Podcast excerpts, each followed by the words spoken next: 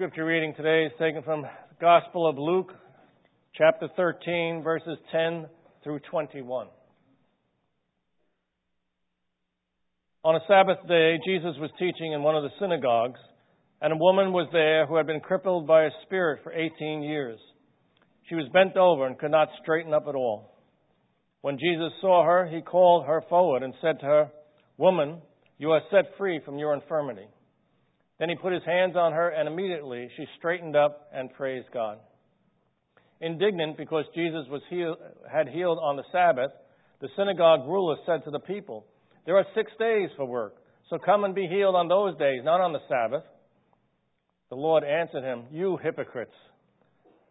Doesn't each of you on the Sabbath untie his ox or donkey from the stall and lead it out to give it water?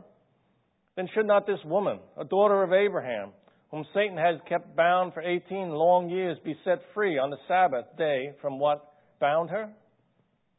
When he said this, all his opponents were humiliated, but the people were delighted with all the wonderful things he was doing. Then Jesus asked, What is the kingdom of God like? What shall I compare it to? It is like a mustard seed, which a man took and planted in his garden. It grew and became a tree, and the birds of the air perched in its branches. Again he asks, What shall I compare the kingdom of God to? It is like yeast that a woman took and mixed into a large amount of flour until it worked all through the dough. May God be pleased with the reading of his word. Please be seated.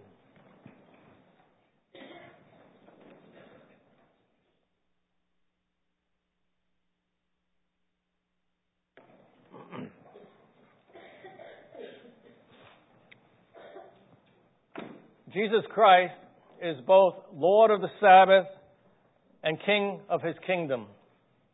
As such, he exercises unmatched authority and power.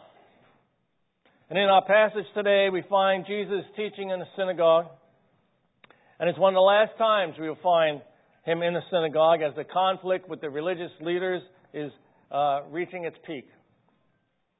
Luke introduces us to a woman in verse 18. And a woman was there who had been crippled by a spirit for 18 years. She was bent over and could not straighten up at all. Now, this woman was in a bad way. First, she was a woman, and according to the custom, was considered less than a man. In fact, the passage that is recited by traditional Jewish men at the beginning of the daily morning prayers concludes Blessed are you, Lord our God, ruler of the universe who has not created me a woman. Secondly, she was handicapped, being bent over. Modern doctors can see a severe case of spondylitis and extreme curving of the spine to where the victim can only look downward. While that may be accurate, in this case, it tells us that the cause was a spirit. In other words, the, there was a demonic hand involved in inflicting this woman for 18 years. As one commentator phrased it, the woman's illness has a physiological expression, but is rooted in a cosmological disorder. And this is an unusual case in Scripture, unlike the typical demon possession cases. Christ does not address a demon, nor command it to come out. Nevertheless, the woman's condition is attributed to an evil spirit. As I mentioned last week, the common thinking regarding people who had bad things happen to them, whether experiencing a, a, tragic death, as we saw last week, or in this case, physical deformity, was that the person was bad and was receiving just consequences for their sin. So this poor woman was no doubt a social outcast. And no doubt shunned even in the synagogue. However, as we read on, when Jesus saw her, he called her forward and said to her, Woman, you are set free from your infirmity. Then he put his hands on her, and immediately she straightened up and praised God. People like this woman are often invisible to society. No one would acknowledge her or offer her help or extend kindness to her. And certainly not the religious leaders who did not want to get too close to her, fearing she may touch them and make them unclean. In contrast to society's treatment of this woman, it says Jesus saw her. Three little words we may quickly read over without grasping the deeper meaning. Jesus saw her. She was not invisible to Jesus. But rather, he was, was immediately drawn to recognize her and had compassion for her.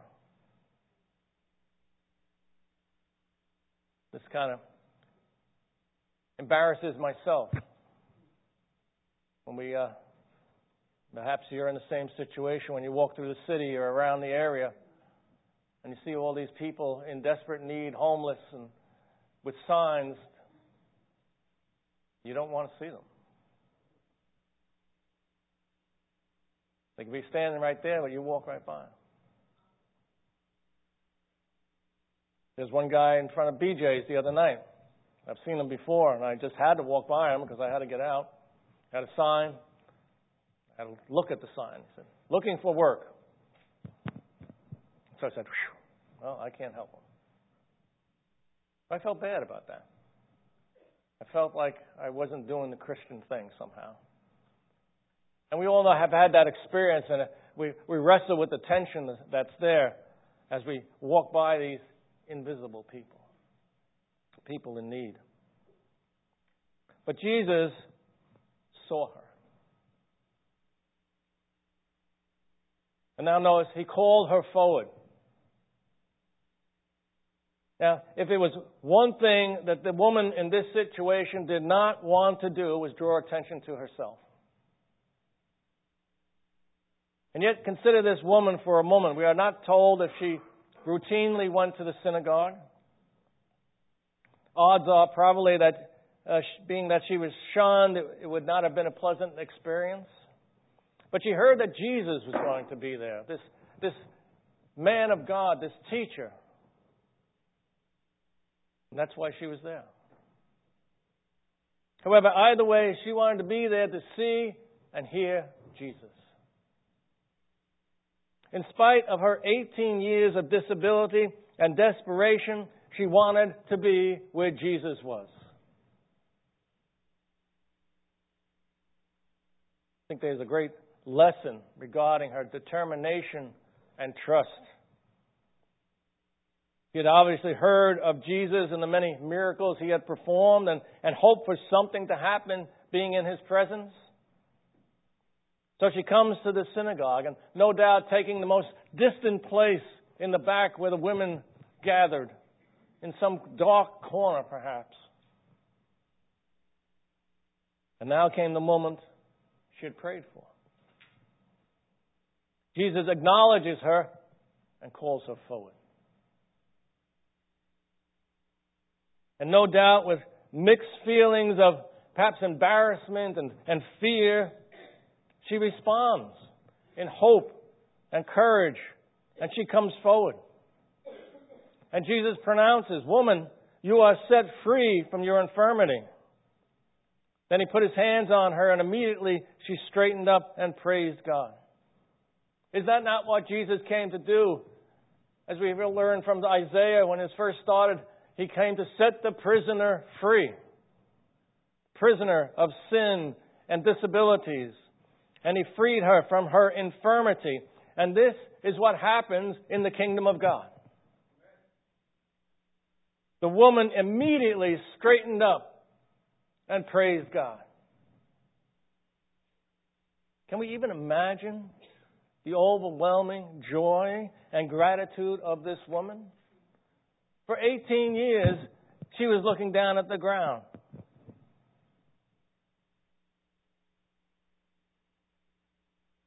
Now she could look people in the face. She was fully healed and restored to complete health.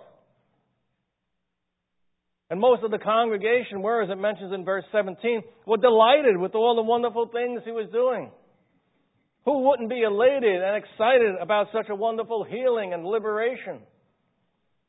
Jesus proved his authority over the demonic realm once again.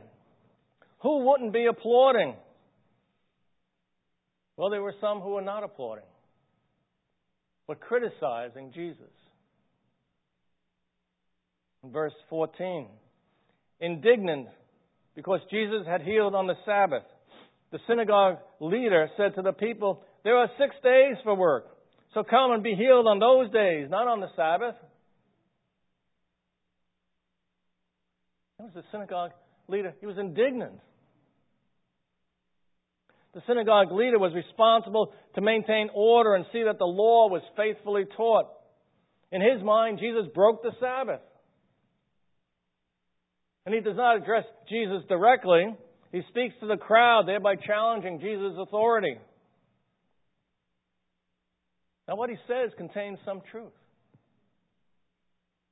One should not work on the Sabbath day. If it was a matter of life or death, the law allowed one to take action.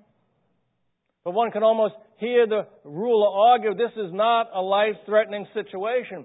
She was this way for 18 years. She could have waited one more day.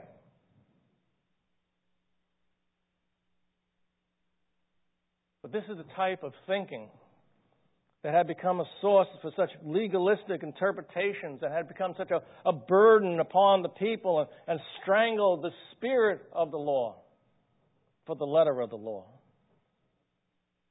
And Jesus responds with a, a powerful counter argument. The Lord answers him, You hypocrites! Doesn't each of you on the Sabbath untie your ox or donkey from the stall and lead it out to give it water? Then should not this woman, a daughter of Abraham, whom Satan has bound for 18 years long, be set free on the Sabbath from what bound her?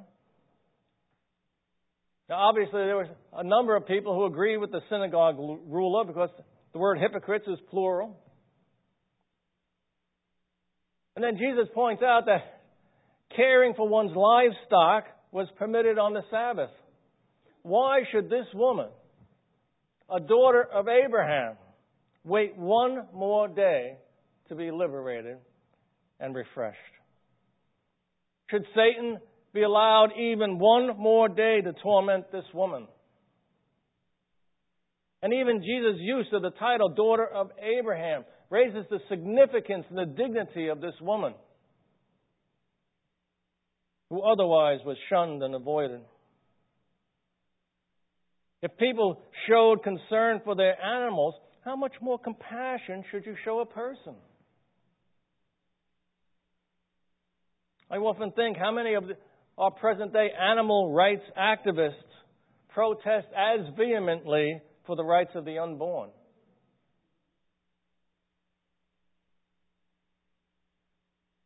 What we see here is a very sad fact. A critic's eye is never satisfied. The critic's eye is never satisfied. Think about how many people were critical of Jesus, who just happened to be God incarnate, King of kings, and Master of the universe. The synagogue ruler was obviously straining at a net and ignoring the camel. When you have a hostile spirit towards someone, everything they do or say, you color with criticism. Reminds me of that old joke of the new pastor trying to fit into the new congregation and slowly won everybody over but two old men. And finally decided he's going to take them fishing and have it out with them. And while they're out there, a gust of wind picks up and blows one of the men's hats off into the lake. The pastor says, I'll get it. He jumps out of the boat, runs across the water, grabs the hat, and runs back. Hands it to the old guy. The old guy takes the hat, turns to the other guy, and said, See, we have a pastor who can't even swim.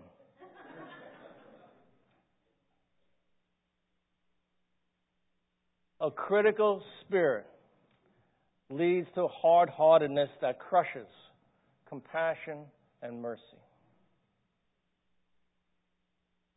But in this instance, wooden legalism is condemned by Jesus in favor of showing compassion to the one in need.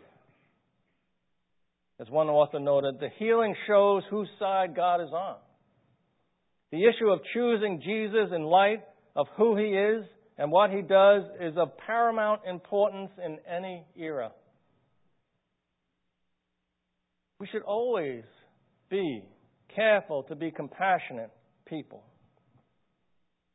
even if it means doing things differently, even if it means not saying, We've never done it that way before.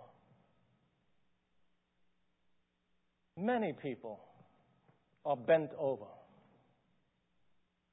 They're bent over and oppressed with life eclipsing conditions of sin and perhaps drugs and alcohol.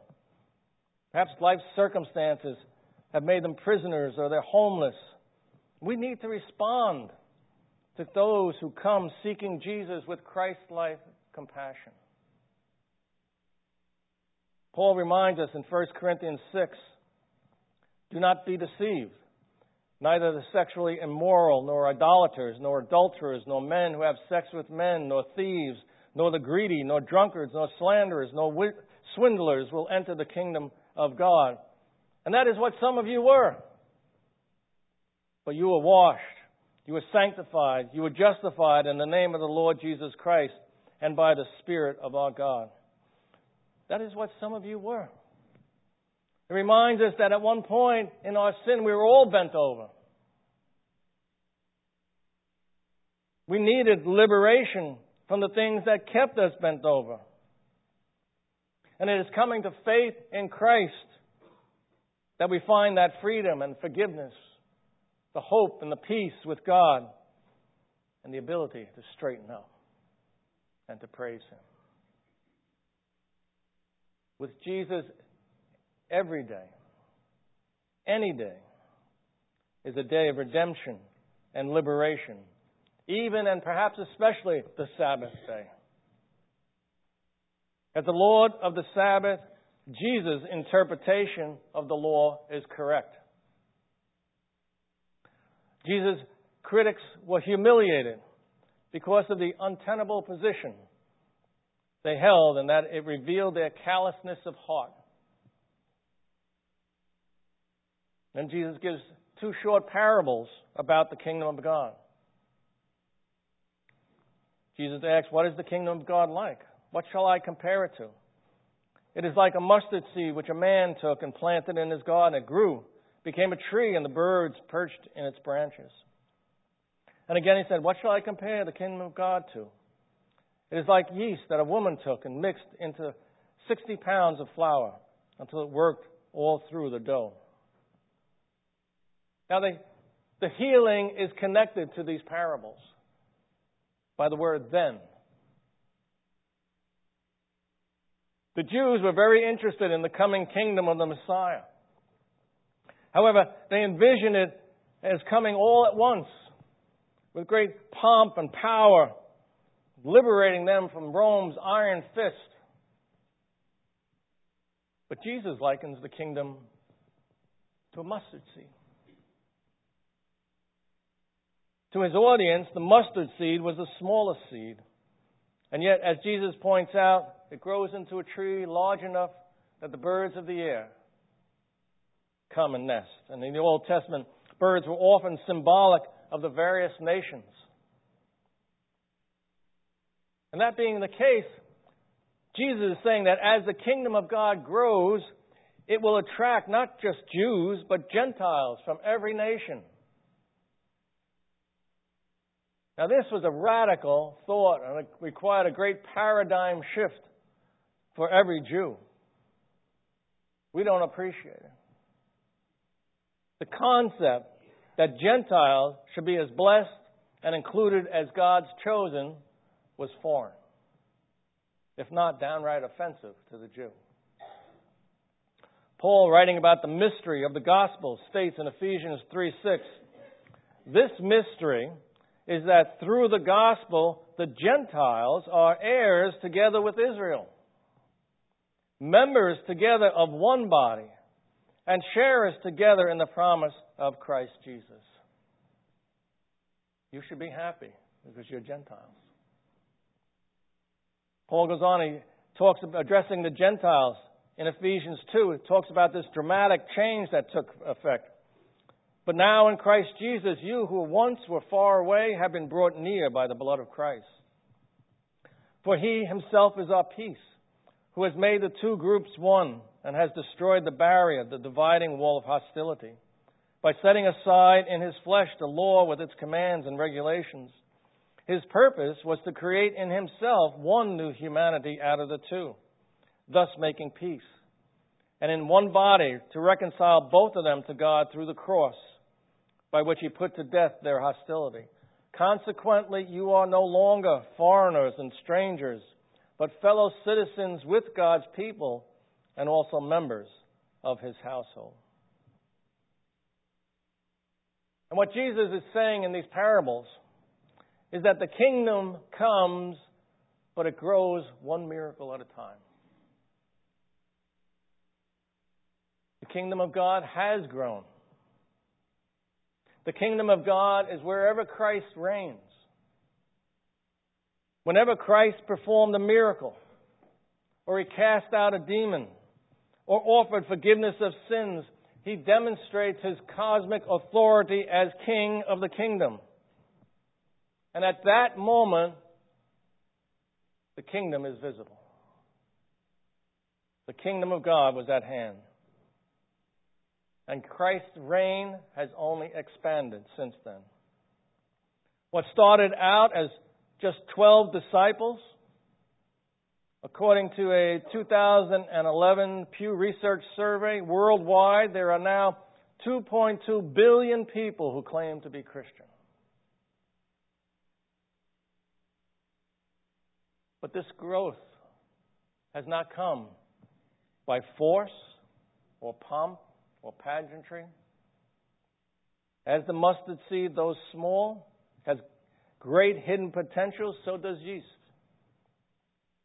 And that's the point of the second parable. The first parable was addressed to the men, the farmers. A man took and planted a seed.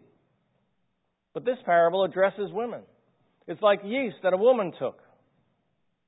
And Jesus often switches back and forth from men to women in his parables.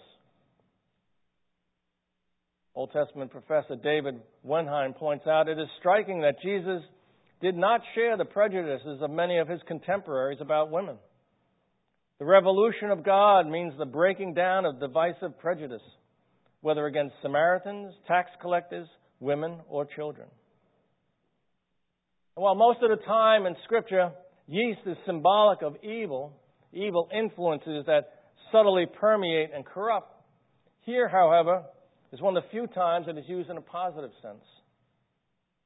The advancement of the kingdom of God, like yeast, starts its hidden work as God's grace subtly transforms and makes alive individuals so that faith can be birthed.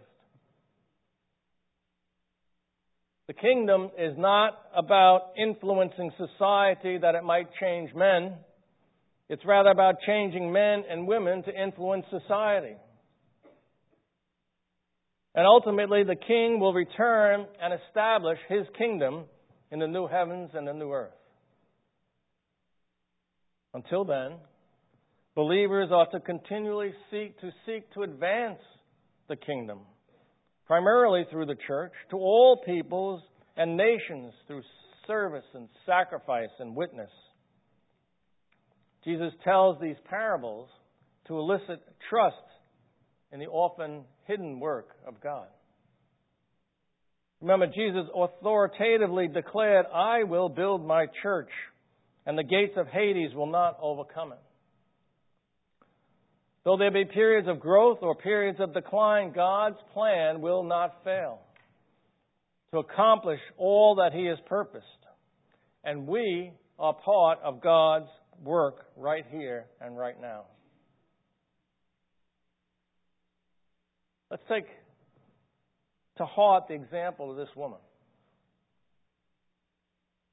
Perhaps we might think, you know, she had every right to be angry with God for not hearing her prayers for 18 years. Why would she even go to synagogue? But she did. She had heard about Jesus and wanted to be where he was. But just her presence was not enough. Not on this day. Her hope and faith in Jesus required her to respond to his call. All true believers respond to the call of Jesus. Putting aside her embarrassment, her fear of ridicule, maybe laughter, her hesitancy about what others might think, she responded and came to the front to be where Jesus was. Perhaps in slow and torturous steps, she finally made it. And it was there that she found what she had hoped for, what, she, what seemed so impossible after 18 years. 18 agonizing years of infirmity, she found freedom and liberation from her distress. Then Jesus touched her. Remember, people with infirmities and disfigurements were not only shunned, but they were physically avoided. To feel the tender and compassionate touch of Jesus must have been such a soul satisfying experience for this woman. Somebody cared. And in her response, she established a personal relationship with Jesus as her Savior and Lord. And now she would be able to praise God, being able to stand up straight and actually look up to heaven in her praise to God. Such common things we take for granted.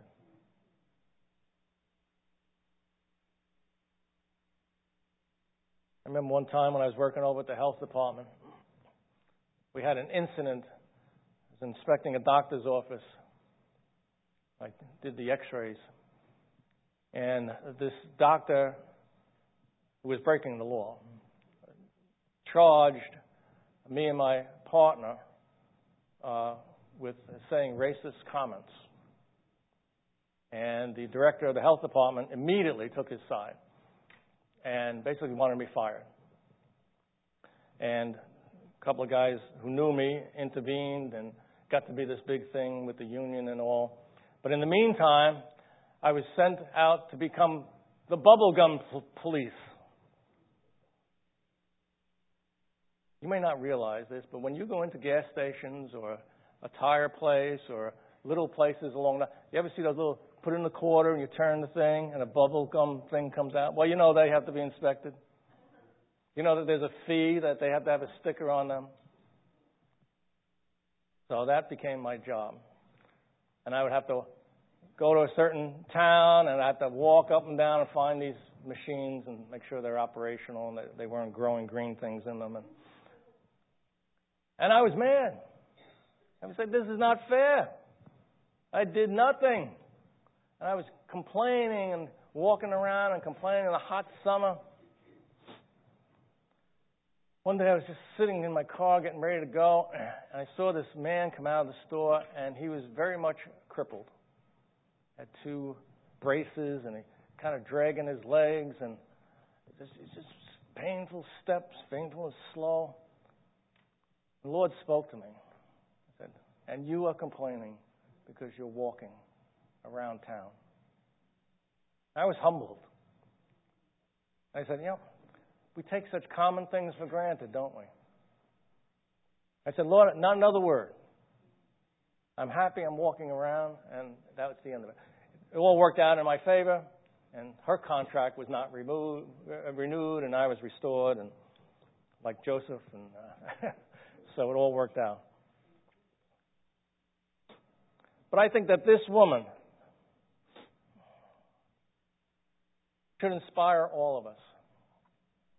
Regardless of what we might be going through in life, no matter how bent over by life's pressures and stresses, the problems, we need to seek Jesus and to be where He is. where he is proclaimed through the word and where praises are sung to glorify him as the greatest emancipator who alone can liberate his people from sin and bring healing and forgiveness and reconciliation with God. I want to encourage you all, especially those who feel in any way bent over, to continue to be here in church. I admire folks who do not allow ailments and physical limitations to keep them from attending church. I've heard so many excuses of why people couldn't come to church. I won't even go into that. We'll be here for hours. And they pale into insignificance when I see people who are perhaps even physically struggling to get here. Who had every, who had, had a good reason maybe to stay home but they wanted to be here to be with Jesus and God's people. Let's be honest, when you love someone, you want to be around that person. And when you love Jesus, you want to be around Jesus. You want to be around people who love Jesus. In Acts 2:42, we read that the members of the early church quote devoted themselves to the apostles' teaching and the fellowship, to the breaking of bread and the prayers, and all these activities are essential to growing in Christ and all occur in the local church. Our Christian faith is to be a communal faith, a corporate endeavor. Listen to all these plurals, the us and the we, in Hebrews 10, 23, 25. Let us hold unswervingly to the hope we profess. For he who promised is faithful. And let us consider how we may spur one another on towards love and good deeds, not giving up meeting together, as some are in the habit of doing, but encouraging one another, and all the more as you see the day approaching. But we won't make church a priority if Christ is not a priority. This is a simple test of conversion. Once a person is born again by the Holy Spirit, the things that are important to God become important to him or her. The yeast of the Holy Spirit must be worked into one's heart to effect and bring about that transformation. And as the woman in the synagogue, one must respond to the call of Jesus. If you have never responded, even though you may look like a Christian, you may act like a Christian, but you are not a Christian if you are not born again. And the evidence of that response to the call of the gospel is to be repent and believe.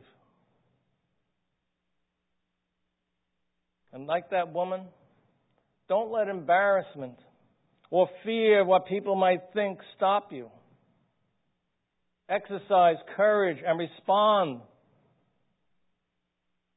to the call of Jesus to be saved. Make a public profession and be baptized to show that you're a sincere believer. For others, we need to awaken to the thought how will Jesus use me today? I am an answer to someone's need.